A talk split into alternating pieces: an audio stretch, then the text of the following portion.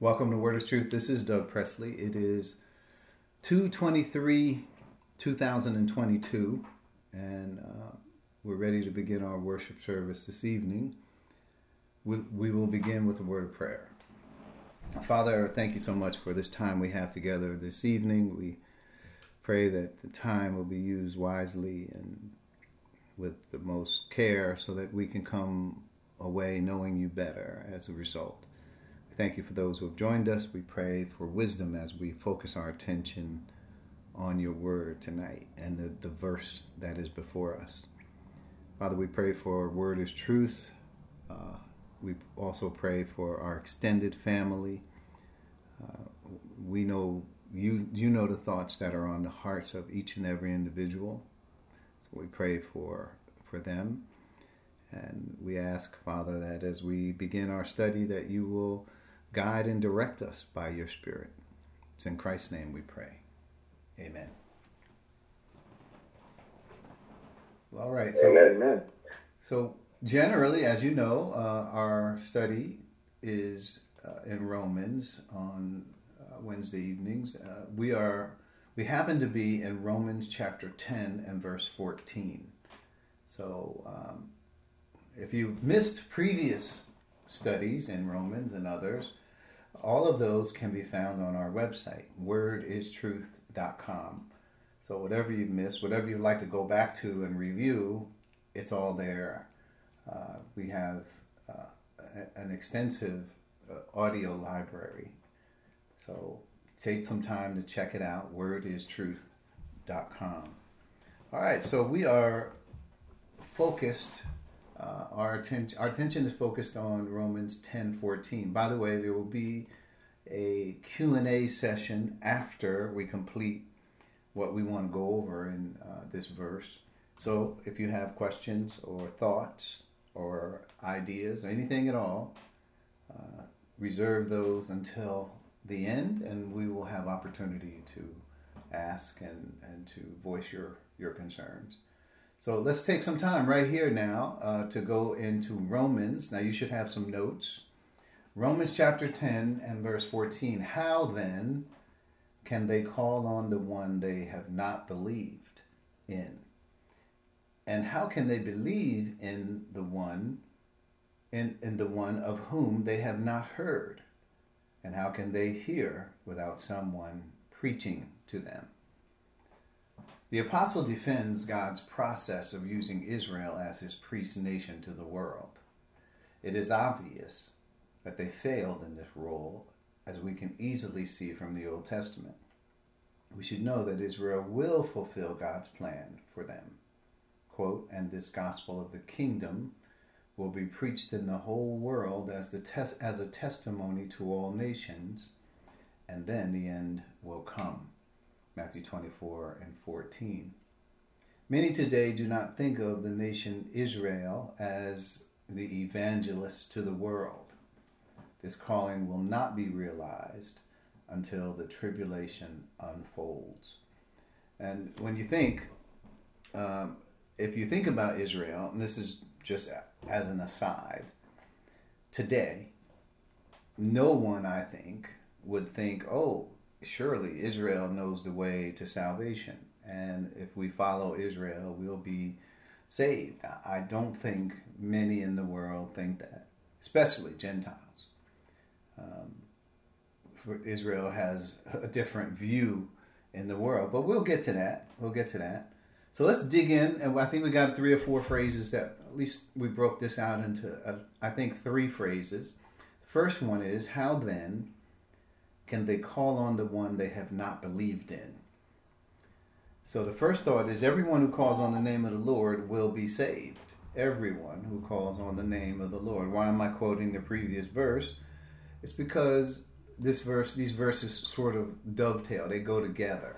So we want to make sure we understand uh, how can so so the, the verse is how can they call on uh, the the Lord, right? Well, what do you mean call on the Lord? Well, the previous verse said everyone who calls on the name of the Lord will be saved. That's the thought. How can they call on him who they have not believed in. So we, we want to discuss that. I just wanted to put that in context so that we understand how Paul is going through this. You know, it's pretty much reads together, and that's what I want to make the point. So, and then if you even go back another verse to the previous verse, not just verse 13, but verse 12, Paul makes the point that this refers to Jews and Gentiles. Now, we already looked at the verse in its native format, you know, in the Old Testament, and we saw um, there it, where it was quoted in Joel and other places. Uh, it was more of a deliverance verse. It wasn't necessarily uh, given. I think we looked at it from the standpoint of Isaiah 28, but there's another one in Joel. But it was more about deliverance, Israel being delivered, and all they had to do was call on the name of the Lord. But Paul takes that thought and uh, decided he wanted to use it for salvation. And obviously, you know, our context is salvation. So Paul uses Old Testament passages to teach New Testament principles, principles that are related to things that they should have understood about salvation, and they did not. So we're going to see some very interesting things going forward in Romans about Israel and these passages in particular. So, point B in our, our notes primarily, the apostle is saying that Israel should be preaching the good news to the world of Gentiles. You know, and he says, How then can they call on the one they have not believed in? Well, uh, who's the people here? He's primarily talking about Gentiles, right? And how can they call on him if they haven't believed? So, this is sort of like what we uh, saw earlier in terms of how Israel was supposed to preach the gospel to the Gentiles. But what did Israel do? uh, Israel hoarded it. They, they, they, kept it to themselves and they did not uh, go out and evangelize the world. That was a failure of Israel. So this this point is saying primarily the apostle is saying that Israel should have been preaching the good news to the world of Gentiles. He will detail the plan for Israel as he unfolds it from the result, notice, in reverse. So he could say, he could say it like this Israel is God's priest nation to the world. This is God chose them for that purpose. So Israel is to go out and preach the gospel. They're supposed to preach the gospel to the Gentiles, and if the Gentiles believe the gospel, they'll be saved. You know, we could say it that way, but Paul is saying it from the reverse. So let's go through these points just to show how that works. So, point one how can they call on the one? So, uh, uh, how can they call on the one? This is to say that calling is a result of believing, just as we saw in verses 9 and 10. This is Romans 10, 9 and 10, that is. This is in our chapter. So 9 and 10, we, we, we already spoke about how these are results. This is not necessarily everything in, in the gospel, but it is our response to hearing the gospel. Verse 9 If you declare with your mouth Jesus is Lord and believe in your heart God has raised him from the dead, you will be saved. For it is with the heart that you believe and are justified, and it is with your mouth that you profess and your faith profess your faith and are saved. So those two verses signified how um, the gospel was near Israel, just like the law was near them. They could have obeyed the law, but they chose not to. Uh, Paul is saying they should have believed in the Lord, but they also chose not to believe in the Lord and to call on him when it came to salvation. And they, they refused to do it. So, this point one how can they call on the one? And this is to say, uh, it, it, it is just like what they should have been doing, preaching the gospel to gospel to the Jews and Gentiles. All, all, they didn't do that, and as a result, they failed. Right? But if they had, they would have believed. Right? Just like it says. So calling on the one is a result. And what? Why would somebody call on the name of the Lord? It's because they believe in their heart. Right? That's that's the the thought of this. Point number two. How can they believe on the one they have not heard? Okay, So God called Israel to preach the one true God, and Yahweh is, we could, actually, the, the correct pronunciation of what they call the four letters, YH, uh, WH, or VH, is uh, unknown.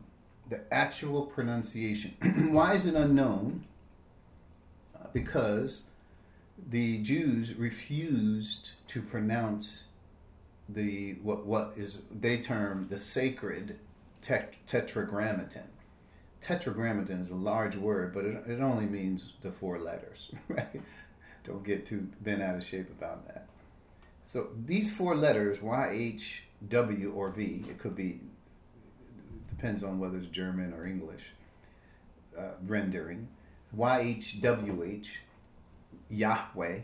So did not have the vowel points in there, so we wouldn't know what the vowel points were. Whenever the Jews wrote that, they would just use those four letters. Those four letters are what the Jews said, "Oh, well, God's we're not supposed to take God's name in vain."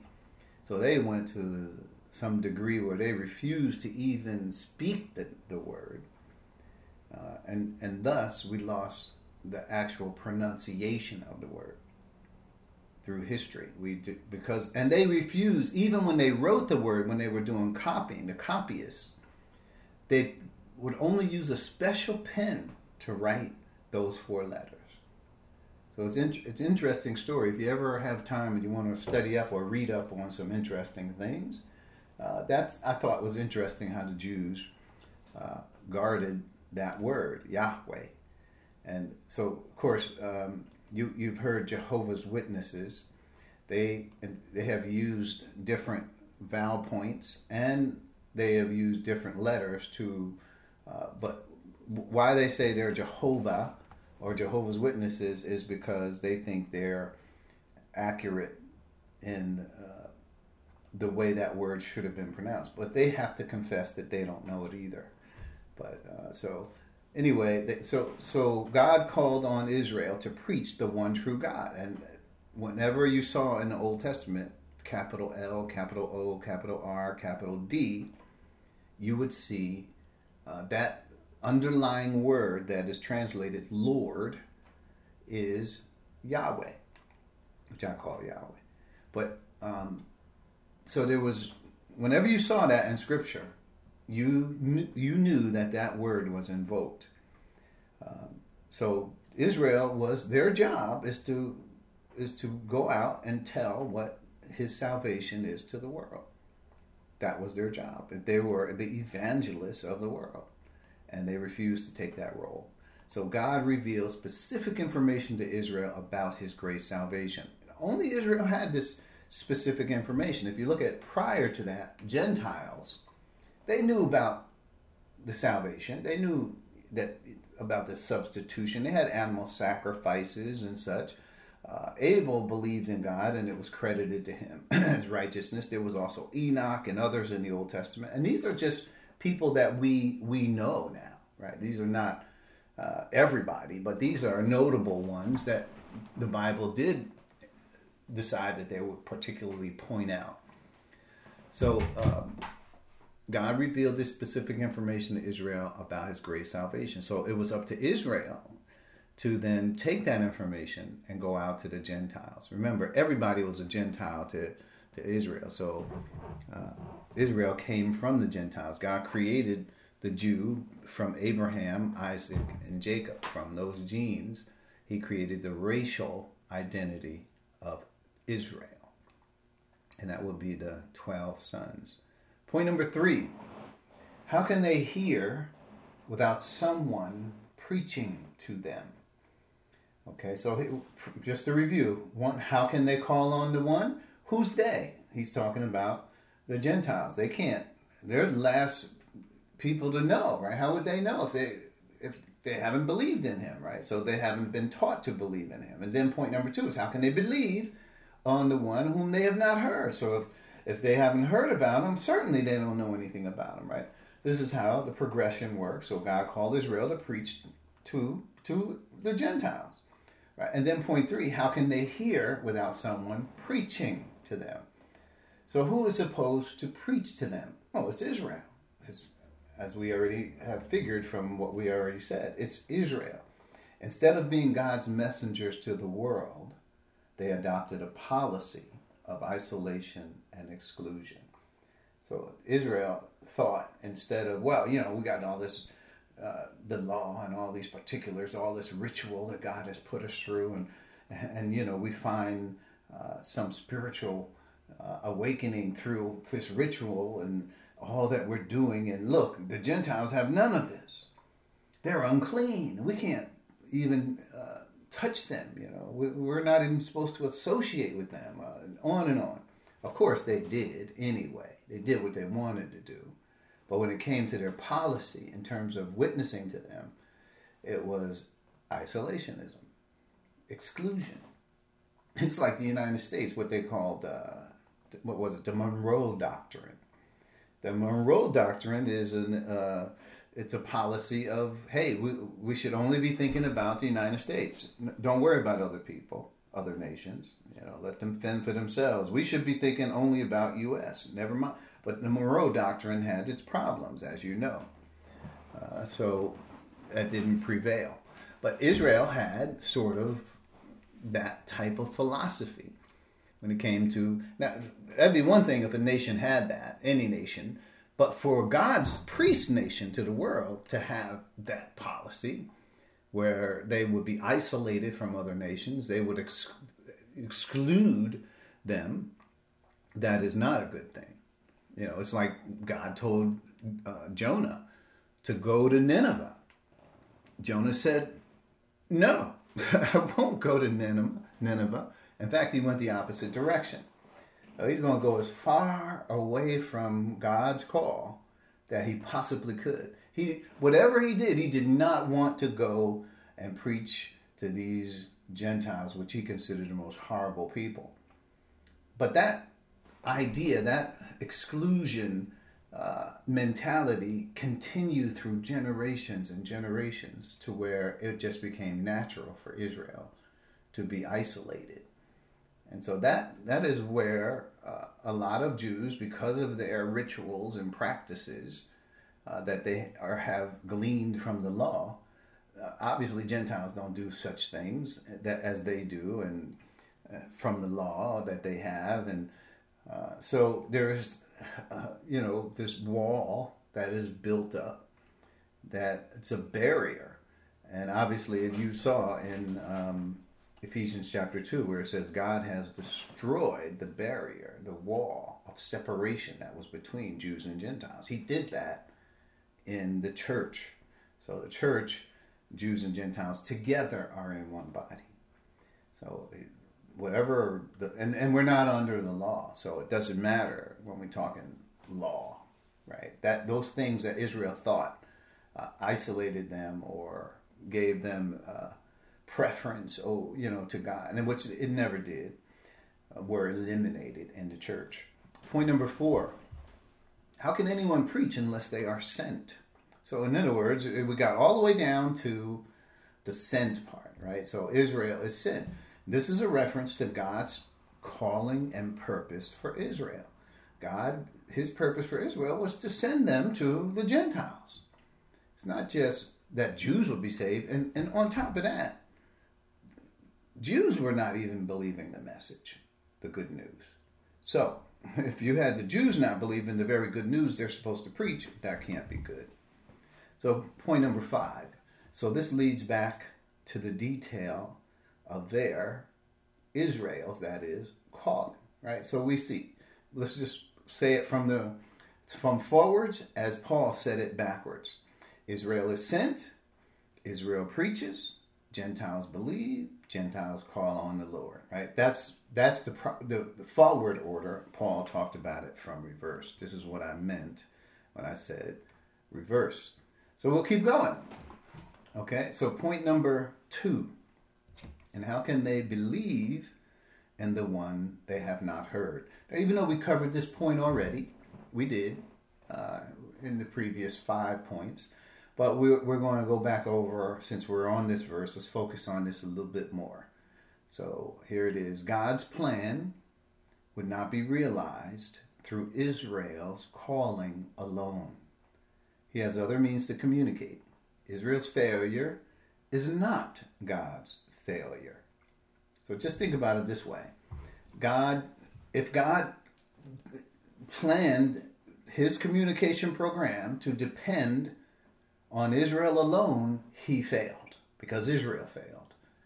And Israel, if Israel was supposed to reach people that were not reached, then certainly uh, that would be a failure because Israel was disobedient. They themselves did not have the gospel message in many cases. So, God, we have to know that if God is saving people, uh, then that is his objective. Him calling Israel uh, on to for this particular task is not the only means that he has to save people. Uh, there's Old Testament scriptures that talk about uh, he, he, will call the people who were not his people and so forth, right? So God's plan will be realized, right? It's going to be realized, and Israel's failure cannot stop it. So we're going to do some biblical work here, right here, to, to kind of illustrate this. Genesis 6 3 is our first verse. Genesis uh, 6, let's read it. You, you know the verse. Then the Lord said, My spirit will not contend with humans forever for they are mortal. Their days will be a 120 years. So notice, this is the antediluvian world. That means just means the pre-flood era. And and in this era, it's God's spirit was working, fighting with human beings to to get them to turn their hearts to the Lord, right? Now, the Lord had already established the way of salvation, and um, it was through the substitutionary sacrifice. God was going to send somebody. You know, He already detailed that in Genesis chapter 3, how He would save mankind, Adam's fallen race. And sure enough, the Spirit would have to go after people. So God didn't just say, okay, I'm, I'm just telling you, you, Adam, and you, Eve, about this he had his spirit, that's the Holy Spirit, go out and convince inside of human beings uh, that this is the way. This is how you can be saved, and to give each and every person opportunity to be saved. He did this. And 120 years is to say that there will be 120 years before the flood came and wiped man off the earth well, except for those who believe. And it happened to be only eight souls were saved. So, our first verse demonstrates why am I bringing Genesis 6 3 to talk about the Nephilim or this or that?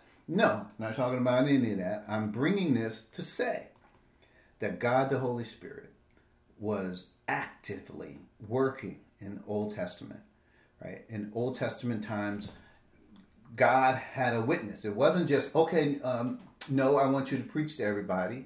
No, God was working behind the scenes trying to convince the hearts of man. But guess what? Their hearts were so evil, so stubborn, that none of them believed, even though they had the witness of Noah and they also had the witness of God the Holy Spirit. And with and even still only eight people were saved.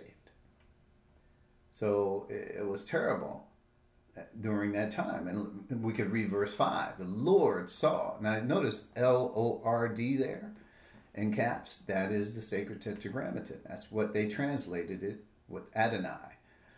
The Lord saw how great the wickedness of human race had become on the earth, and that every inclination of the thoughts of human heart was only evil all the time. Evil is a representative of Satan's plan that they had sided with Satan. And, and that's the heart of the human heart, that is. So this is where uh, this antediluvian world God is saying, I'm going to destroy the earth by flood. I'm just going to turn, so just to represent the Holy Spirit, we won't get too far down in here because there's a whole lot more we could talk about. So we will we'll give it a time. So now go to Nehemiah is our next verse. Nehemiah. I bet you never turned there before. All right, so we're checking. Uh, let's get to that. Hold on. Let's get to Nehemiah. Here it is. So Nehemiah and verses 9, or chapter 9, 23 to 31. So why do I give this whole picture here? I just want you to see. So we already covered the antediluvian world. Uh, we just want to make sure we cover all of it. So I'll start reading verse 9 and 23. You made their children as numerous as the stars in the sky, and you brought them into the land and told their parents to enter and possess. So, this is God's plan for Israel to possess Canaan, right? And so the second generation did it. Uh, remember, the first generation God punished in the desert. But then it says their children went in and took possession of the land. You subdued before them the Canaanites who lived in the land. You gave the Canaanites into their hands, along with their kings, the peoples of the land, to deal with them as they pleased. They captured fortified cities and fertile land. They took possession of houses and filled with all filled with all kinds of good things. Wells already dug, vineyards, olive groves, fruit trees in abundance. They ate the fruit and were well nourished. They revealed uh, they reveled in the great in your great goodness. So this is what they're we're talking about when they entered the promised land. This is God has given account of this. But keep this in mind. Let's watch this. Verse 26. But they were disobedient and rebelled against you. They turned their backs on your law. They killed your prophets who had warned them in order to turn them back to you. They committed awful blasphemies. So you delivered them into the hands of their enemies, who oppressed them. But when they were oppressed, they cried out to you. From heaven you heard them, and in your great compassion you gave them deliverers, who rescued them from the hand of their enemies. But as soon as they were at rest, they again did what was evil in your sight. Then you abandoned them to the hand of the enemies, of their enemies, so that they ruled over them. And when they cried out to you again, you heard from heaven, and in your compassion, you delivered them time after time. Verse 29 You warned them in order to turn them back to your law, but they became arrogant and uh, disobeyed your commands. They sinned against your ordinances, of which you said, the person who obeys them will live by them. Stubbornly, they turned their backs on you, became stiff necked, and refused to listen. But for many years, you were patient with them. By your Spirit, you warned them through your prophets, yet they paid no attention. So you gave them into the hands of their neighboring of the neighboring peoples. But in your great mercy, you did not put an end to them or abandon them, for you are a gracious and merciful God. I'd like to think, as I read Nehemiah, uh, that history shows a lot about Israel's, uh, the heritage of Israel. What happened when they got in the land, and it shows the progression of the falling into sin and, and God having to correct them and Many times he was merciful to them. So one, this is I think where part of this comes from in Acts. Notice the Spirit tried to turn them, but he was not successful. And then Acts seven fifty one is where I think Stephen was reading or knew about. This is what he says, which you've heard many times: "You stiff necked people, your hearts and ears are still uncircumcised." You are just like your ancestors. You always resist the Holy Spirit. So why why and then it talks about how they persecuted the prophets. Same as what we saw in Nehemiah. But why am I talking about this again? What's the point here? That the Spirit was actively involved in turning those Israelites to God and Israel refused, refused. It, it, became a pattern of resistance for this people. and you saw their ups and downs, and you saw why. Part of it is because they refused the Spirit, they refused to be saved, and and this is, as I said, that pattern of resistance. So we have from the beginning of the world, the Spirit was working. Right? We saw Genesis six three, and we are seeing now through the generations of Israel for Stephen to come all the way to the New Testament, the first century, and talk about the Jews and just like their ancestors developed this pattern of resistance. So now we're seeing that um, for sure it, there was this pattern of resistance. And this is all under the heading uh, How can they believe in the one they have not heard? How can they believe in the one they have not heard?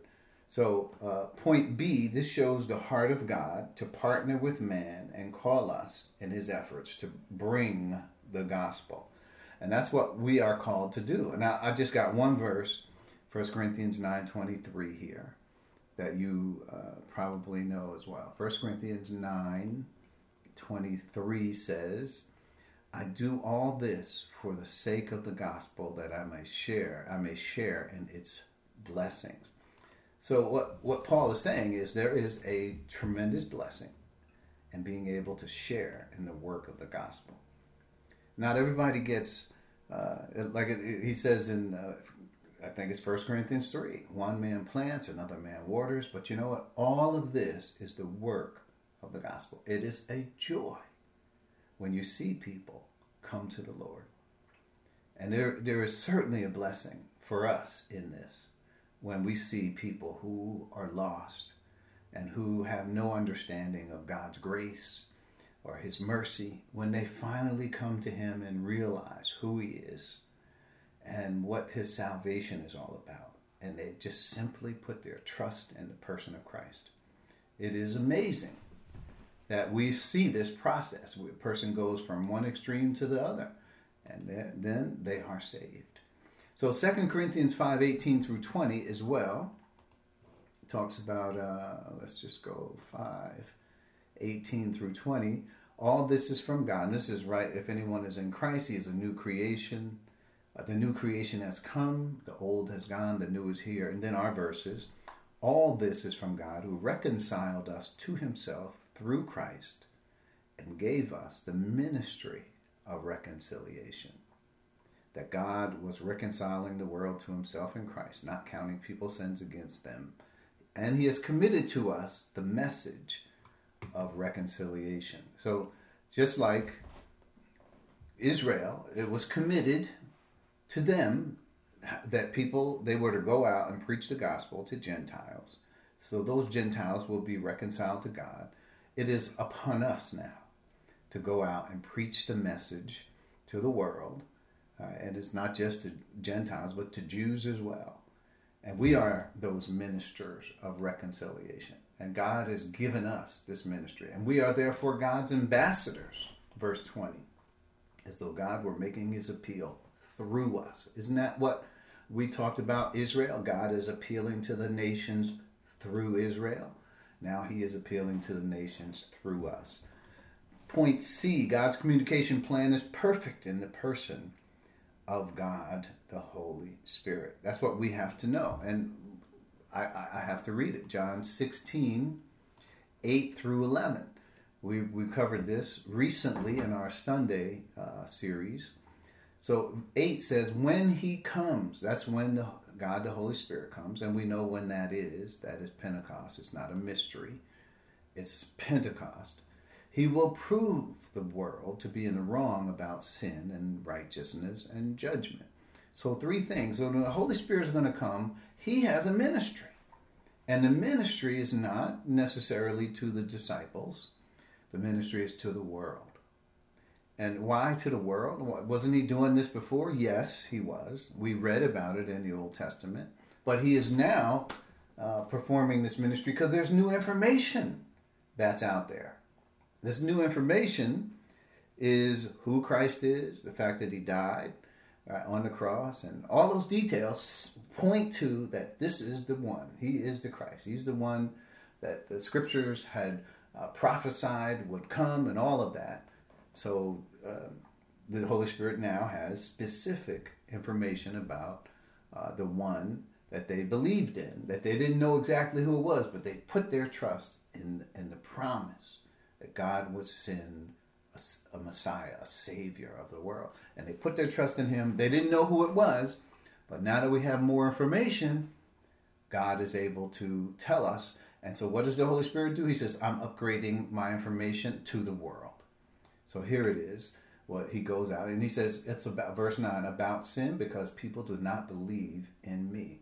About righteousness because I am going to the Father where you can see me no longer. And about judgment because the prince of this world now stands condemned.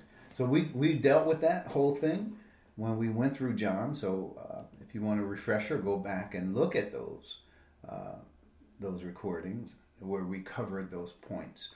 So that was uh, so now we're at this last one, and this is point number three. How can they hear without someone preaching to them? How can they? So the thought is, uh, first thought is, I love Isaiah's response, but do you know the context? And this is Isaiah 6, 8 through 13. Let's go there. Isaiah 6, 8 through 13. I'll take some time. I hear pages turning. no, not really. Isaiah chapter 6. Now, this is a very common uh, passage. If you would like, uh, there is context that is before this as well. Isaiah talks about, I am ruined, verse 5, or I am a man of unclean lips. Um, I am I live among a people with unclean lips. My eyes have seen the King, the Lord Almighty, and this is what uh, Isaiah is saying. He's not worthy. But then God does work, and then this is what we have in verse eight. Then I heard the voice of the Lord saying, "Whom shall I send, and who will go for us?" And I said, "Here I am." Here, or here am I. here I am. Here am I. Send me. So now, but now this is what most people read, and they just leave the rest, and they talk about go witness and all that. But let's just read a little bit further what happened. Why did God call Isaiah in this particular reason, purpose? Right? He says, verse nine. He said, "Go and tell this people, be ever hearing, but never understanding; be ever seeing, but never perceiving." Make, your, make the heart of this people calloused. Make their ears dull and close their eyes. Otherwise, they might see with their eyes and hear with their ears, understand with their hearts, and turn and be healed. Then I said, For how long, Lord? And he answered, Until the cities lie ruined and without inhabitant, until the houses are left deserted and the fields ruined and ravaged until the Lord has sent everyone far away and the land is utterly forsaken. And though a tenth remains in the land, it will again be laid waste. But as the, the terebinth and the oak leave stumps when they are cut down, so the holy seed will be the stump in the land. I just wonder if people who quote that verse understand what is actually being said there. What is Isaiah? What he's talking about? Send me. Wow. If you have to go and preach a message, and the reason he's saying that people will be always listening but never perceive it, it's because he knows that they're going to reject it, and this message is going to be a witness against them. What's God? What's God going to do as a result of their stubborn and recalcitrance? He's going to destroy the land and this people right? We saw it all right here. They'll be carried far away and are slaves and so forth. So it is horrible what's going to happen, but that is the context of Isaiah 6, 8 through 13. It's a lovely verse, and I love his response, and it's powerful, but just note it's in the context of judgment. Point B what happens when those who are sent to preach the good news have not believed the good news themselves? So that's one thing Isaiah was prepared. He said, Lord, send me. Like, really, that's like Israel is supposed to be the one sent. But but Isaiah's response was, I'll go. Look, send me. Right? Well, what about if Israel is supposed to go and preach the gospel to as a nation to the Gentiles, right? and not just preach the gospel, but, but by their ways and their feast days and their holy days and everything about them is supposed to, to speak the gospel. Right? It, it is not only what they say, is how they function, is to let the world know what God's plan of salvation is, who God, this own, this one true God is. Right? So this is uh, so think about what happens when those who are sent to preach the good news have not believed the good news themselves. Back to Romans for for these next Romans chapter 10. How do we know this? 10 verse 1, brothers and sisters, my heart's desire and prayer to God for the Israelites is that they may be saved. So Israel, they, they were supposed to preach the gospel. They're supposed to bring salvation, but they themselves are not saved. That can't be good. That cannot be good. Uh, and then verse 16. What, what about verse 16? Why, why did I put that? But not all the Israelites accepted the good news. That's, as we are going to see in our context, we'll get to this verse. They didn't, not all of them accepted the good news. In other words, they themselves were supposed to be the priest nation. They didn't believe. So then for Isaiah says, Lord, who has believed our message? Now, Isaiah here is in 53 verse 1 who has believed our report, and to whom is the arm of the Lord revealed? So Paul is given quoting the fact that yeah, Israel themselves got a problem with the Messiah. They're not going to believe in him. Not they're not going to trust in the, their own Messiah. He came to his own, and his own did not receive him. So it is a fact. It's got to be bad when the, the people who are supposed to give the gospel don't know the gospel you know, it has a familiar ring uh, in this age we're living in as well. If we think about that very thing, that people are supposed to be given the gospel, oftentimes you find they don't know the gospel. Point C, let's move on. Since Israel temporarily failed at their calling, I say what I say temporarily failed is because we know God will call Israel again. Uh, they, God is not finished with them. You read how many times He was merciful and God always restored them and so forth. I don't think He, he won't again.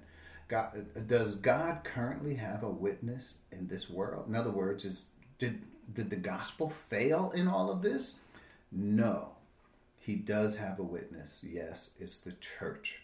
So if I read Romans 11, 25 through 29. So that is our next big uh, hurdle is to when we get to Romans 11. There's some pretty good chapter uh, verses. Oh my gosh, we got to really take our time with Romans 11, and we will. It should be, uh, I would say, rewarding as we go through there. Romans 11:25. I do not want you to be ignorant of this mystery, brothers and sisters, so that you will not be conceited. Israel has experienced a hardening in part until the full number of the Gentiles has come in. Come in where? come in the church. That's why. That's where. And then, and then this way, once the full number of the church age is complete, he says all Israel will be saved. And then um, he tells you how. As it is written, the deliverer will come from Zion. He will turn godlessness. No, Israel won't be saved with the godlessness that they have now, but he will turn godlessness away from Jacob. Notice Jacob was prior, uh, Jacob's sons, it became Israel. But notice he's saying away from Jacob because it's like Israel is not Israel at this point. And then he says, and this is my covenant with them. In other words, God has a covenant with these people. I don't think that they just are, Israel is, have no consequence to God. God has a covenant with them when I take away their sins. And these are unbelieving Israel, but God called them for a specific purpose and he will fulfill that purpose. But listen, it doesn't give them any credit for salvation because, like Paul said in Romans 3 9, are we, and he says we Jews, are we any better? No. God has uh, declared that Jews and Gentiles alike are all under sin. So, so when it comes to that, there is no one righteous. There is no one who does good, not even one. All of that, God is saying, for, as far as salvation is concerned, you got to come through the same door as everyone else. There is no exception, just because you you have the genes of Abraham, Isaac, and Jacob. and verse 28, as far as the gospel is concerned, in other words, preaching the gospel, being those who witness the gospel, they, uh, Israel, are enemies for your sake. Notice, so if you didn't know that there was two callings, well, well, not two callings, but that salvation is different from our particular calling. If you didn't understand that point, and you read verse 11, 28, it, it, it tells you directly. Here it is again. Let me just read it. As far as the gospel is concerned. Now, what do you mean the gospel is concerned? The gospel is different from from the call, and the results here are different. Now, watch. As far as the gospel is concerned, what's Israel? What's the result? They're enemies for your sake. In other words, Israel hates the gospel, and they're going to be your enemies. But you would think, okay, if if if the whole thing was about just the gospel, well, then we could say Israel is an enemy. Period. But it is not all about the gospel. It is about our calling. So as far as election is concerned, they are loved on account of the patriarchs. Who are they loved by? By God. For God's gifts and his call are irrevocable.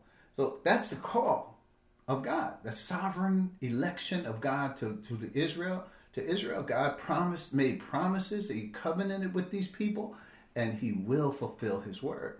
But that is not the same as salvation, right, for Israel as you saw, as far as the gospel is concerned, they're enemies. That one verse is key to me to help us un- identify the difference between salvation and the calling that we have received. So, point D. Okay, so this is our closing point. I just want you to make sure you get this. Don't fall asleep on this point. So, the church takes the baton in this role. So, what happens well, it, while Israel is enemies for the gospel? Does does the world just not have the gospel? Is there any hope in the world at all? Yes, the church now grabs the baton. This is a track metaphor here, and just look at these verses: Matthew sixteen. Uh, here we go, seventeen through nineteen. Okay, Matthew sixteen. 17 says, Jesus replied, and this is, you've heard this, when Jesus says, uh, "What do people say? Who who do people say the Son of Man is?" And you know, so 17, Peter had the right answer in verse 16. You are the Messiah, the Christ, the Son of the living God. Right? He, he that was perfect answer, right? So Jesus replied in 17, Blessed are you, Simon, son of Jonah, for this was not revealed to you by flesh and blood, but by my Father in heaven. And I tell you that you are Peter, and on this rock I will build my church. Right? Now, Peter is a small stone. That's what the, uh, the, the name means. But on this rock, not on you, Peter, but on the rock of your confession that I am the Christ, the Son of the living God, I will build my church. The church is not built on Peter like the Catholic Church is saying that Peter is, you know, the first pope.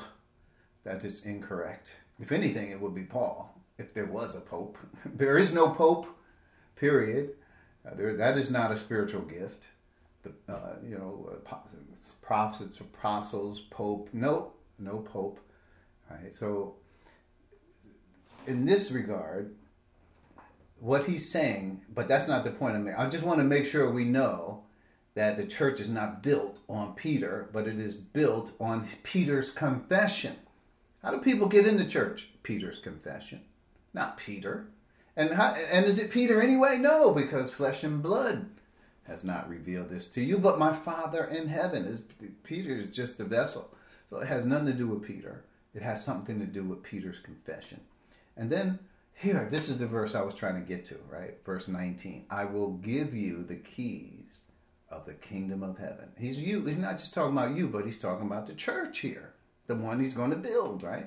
I will give you the keys of the kingdom of heaven. Whatever you bind on earth will be bound in heaven, and whatever you loose on earth will be loosed in heaven. We are the body of Christ. Right? If people come to us and uh, we preach the gospel to them and they are saved, that well, that salvation is not just something that is on local earth, but God establishes it in heaven. Right? We have the authority of God from Him to go out and preach the good news. We, just like we read in the other verse, God has commissioned us. We are ministers. He gave us this ministry of reconciliation. We are therefore God's ambassadors. Right? That's the same thing role Israel had. However, they failed miserably. They refused to believe the gospel, salvation by grace. So didn't work out well for them. Oh, last verse before we get to our Q and A. So stand by.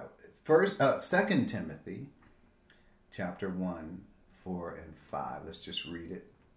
Second Timothy, chapter one, four, and five.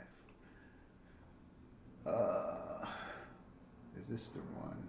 Oh, this is this is not the right one. Oh, well, one in every bunch, right? So let's see if it's First Timothy one, four, and five. Let's. No, that was not good. Wait, stand by. Let's see if I can't find this verse. Uh, that verse is missing. Uh, we we might. I don't know where that verse is. I will find it while we're doing our Q and A. I will dig it out for you where this verse is. But while I'm looking, we will begin our Q and A. So uh, this verse also confirmed, just to note that uh, we as a church were given the authority uh, of God from God to go out and be his ministers of reconciliation. We'll, we'll get to that. And if anyone can help me look that up, that's fine. Get one of these every time. All right, so uh, we're going to pause and we're going to do some Q&A.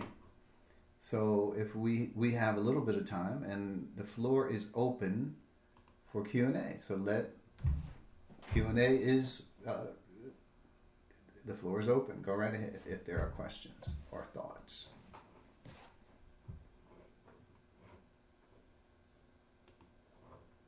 I will pause. Uh, I have one question. Sure, Bill. Go right ahead.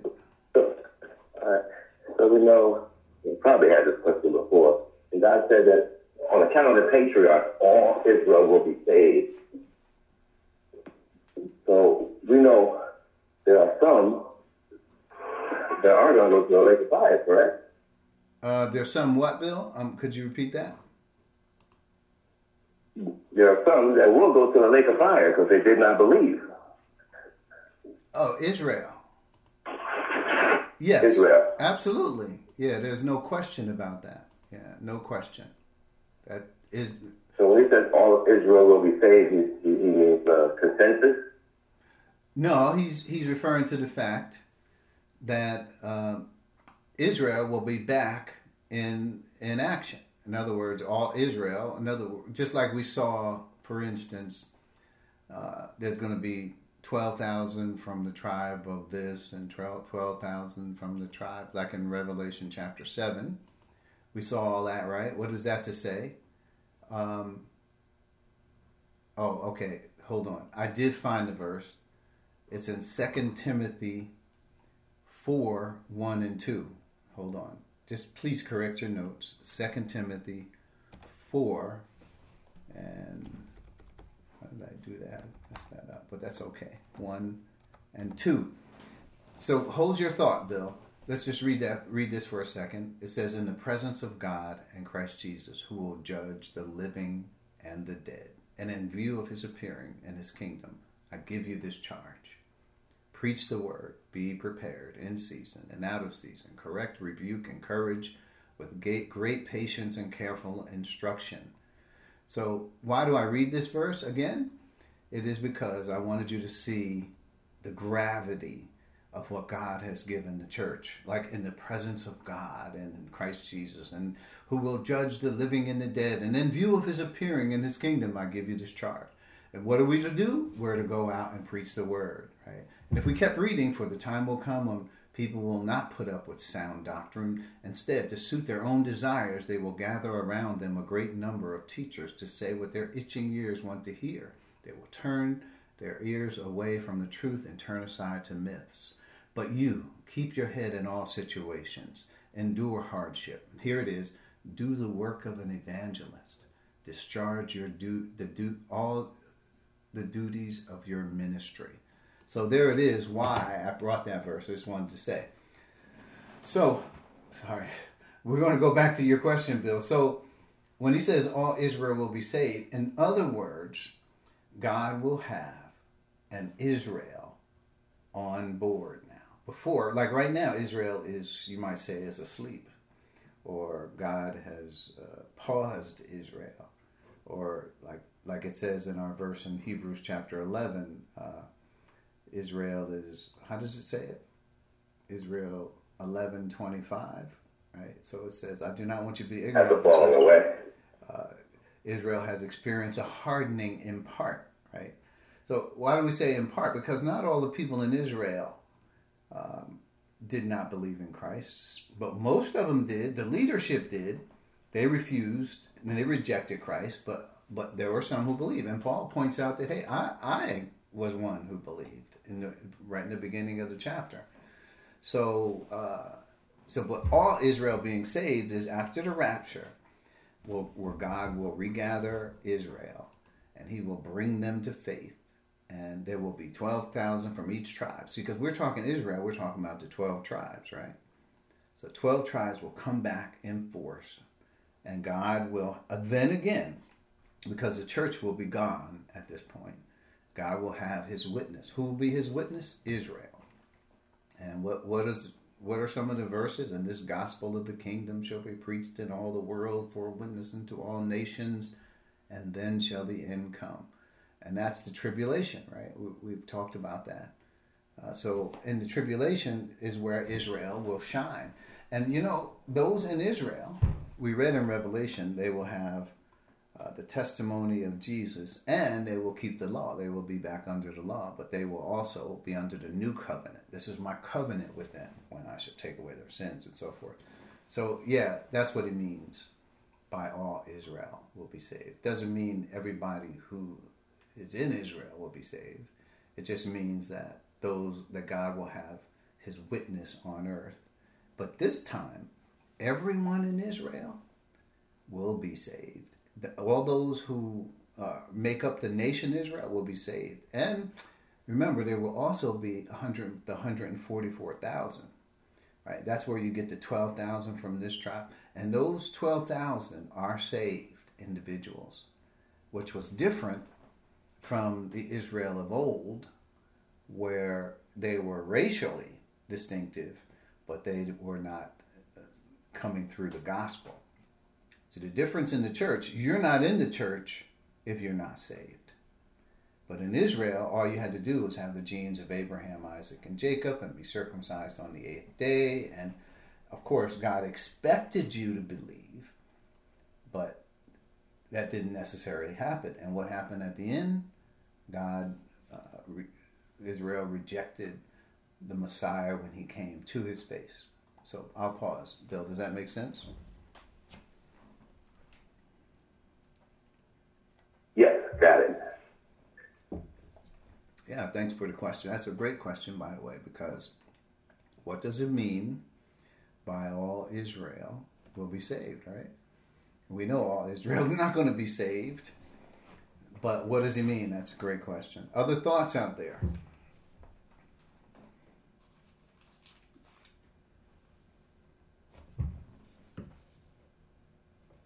All right.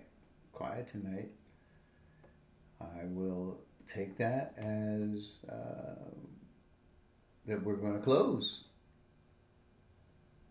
All right. So I will. We will. We will end this session. Uh, last call other thoughts, other questions that uh, you may have? All right. We will end this session and let's end with a word of prayer. Let's bow our heads. Thank you, Father.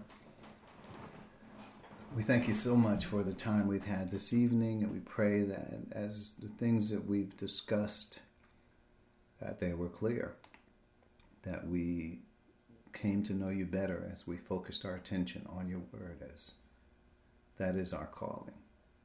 Focus on your word and to not only to that all men be saved, but all men come to the deep knowledge of the truth.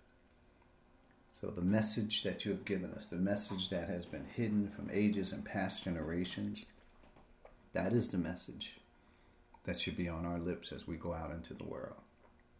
Not only the gospel, but as we teach, as we focus our attention on the spirit of truth and what is truth? Your word is truth. So thank you so much for the clarity of, of these things. We pray for each and every individual who is under the sound of my voice. We pray that they will have the wisdom that was destined for our glory before time began. All this we ask in Christ's name for his sake. Amen. Amen.